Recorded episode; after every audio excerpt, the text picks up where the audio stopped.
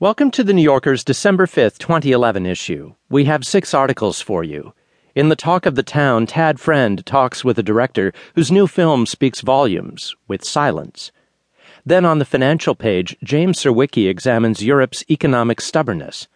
After that, George Packer looks behind the Occupy Wall Street signs to find real people with real stories. Then Calvin Tomkins profiles an artist with a tragic past and a revived career. Finally, in the current cinema, Anthony Lane reviews two films Shame and Sleeping Beauty. But first, it's this week's comment. In Burning Love, Elizabeth Kolbert writes about the promise and the peril of the search for new sources of energy.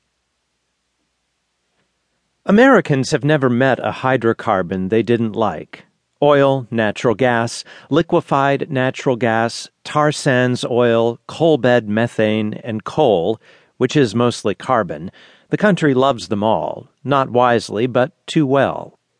To the extent that the United States has an energy policy, it is perhaps best summed up as if you've got it, burn it. America's latest hydrocarbon crush is shale gas. Shale gas has been around for a long time.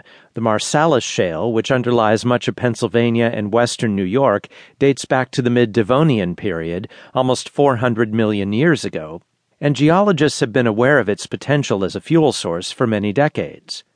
But it wasn't until recently that, owing to advances in drilling technology, extracting the gas became a lucrative proposition. The result has been what National Geographic has called the Great Shale Gas Rush. In the past 10 months alone, some 1,600 new wells have been drilled in Pennsylvania. It is projected that the total number in the state could eventually grow to more than 100,000. Nationally, shale gas production has increased by a factor of 12 in the past 10 years. Like many rushes before it, the shale gas version has made some people wealthy and others miserable. Landowners in shale rich areas have received thousands of dollars an acre in upfront payments for the right to drill under their property, with the promise of thousands more to come in royalties. A new term has been invented to describe them shalionaires.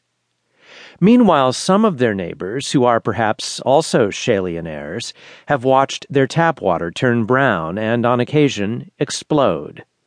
Shale gas is embedded in dense rock, so drillers use a mixture of water, sand, and chemicals to open up fissures in the stone through which it can escape. This is the process known as hydraulic fracturing, or more colloquially, fracking. In the 2005 energy bill, largely crafted by Vice President Dick Cheney,